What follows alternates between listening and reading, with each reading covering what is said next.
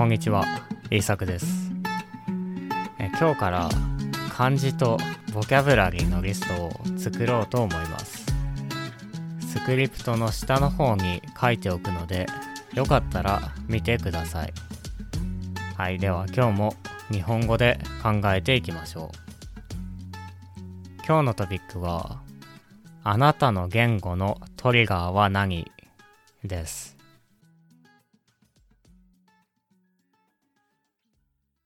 最近私は英語をたくさん使っています。英語でザ・ホビットという小説を読んだり、ポッドキャストを聞いたり、日記を書いたりしています。そこで、あることに気づきました。何をしているときに、一番英語で考えるようになるかということです。何をしているときに何をした後に自然に英語で考えるかですね。言語のトリガーです。今日はそれについて話していきましょう。ちなみにこれらは私のトリガーなので他の人は違うかもしれません。まず、一つ目のトリガーは、書くことです。書くことは、日記でも、自分の考えでも、何でもいいです。日記を少しでも書くと、その言語で考えるのが簡単になります。英語で書いた後は、英語で考えますし、日本語で書いた後は日本語で考えます。例えば、このスクリプトを書いている時の私の頭はもちろん日本語です。このトリガーは特にいいと思います。頭が動かないと書くことはできませんから書くと自然に頭も動くようになります。二つ目のトリガーは聞くことです。私はよく英語でポッドキャストを聞きます。そして、ポッドキャストを聞くことも英語で考えることを助けてくれます。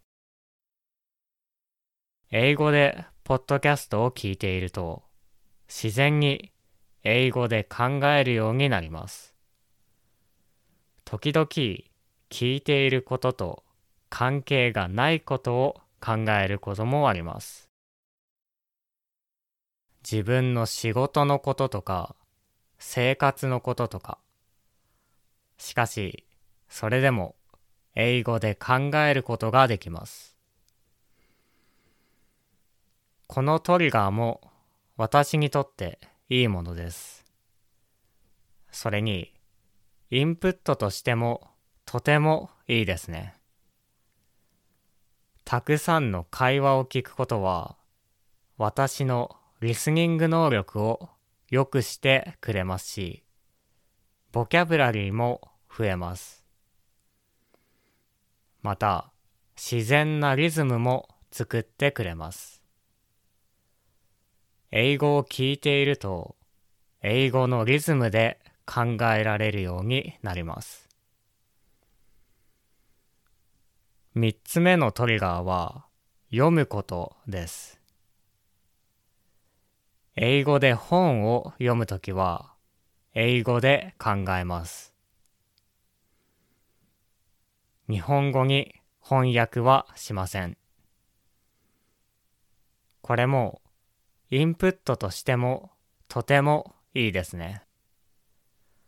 本を読むことは私の文法やボキャブラリーを良くしてくれますし、リテラシーも良くしてくれます。新しい表現を覚えるためにもとてもいいです。あと、楽しいですね。このトリガーも役に立ちます。私が英語で一番時間を使うのが本を読むことなので役に立っていると思います。本を読むのが大変という人もいるので、そういう人はとても簡単な本から読んでみるといいと思います。これらが私が英語で考えるためのトリガーです。実は話すことは私のトリガーではありません。英語で話してもそんなにすぐに英語の頭になりません。これがどうしてかはわかりませんが、英語で日記を書いた時の方が、英語で考えるのが簡単になります。おそらく、これは人によって違うと思います。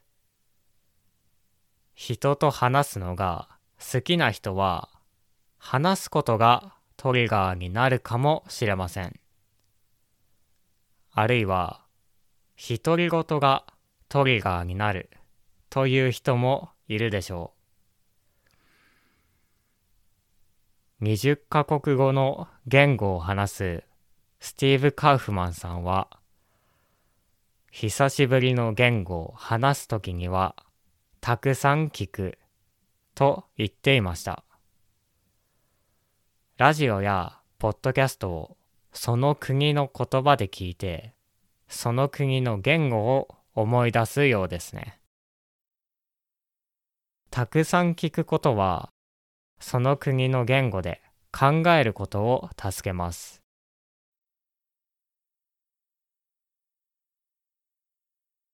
はい、今日は言語のトリガーについて話してきました。あなたは何をすると日本語で考えるのが簡単になりますか？何をした後に自然に日本語で考えていますか？自然に考えられるとインプットが良くなりますし話すのも簡単になります。そのため自分のトリガーを知っていると便利だと思います。そして今日はボキャブラリーのリストを作ってみたのでもしよかったら見てみてください。スクリプトの下に書いてあります。では聞いてくれてありがとうございました。また次回のポッドキャストでお会いしましょう。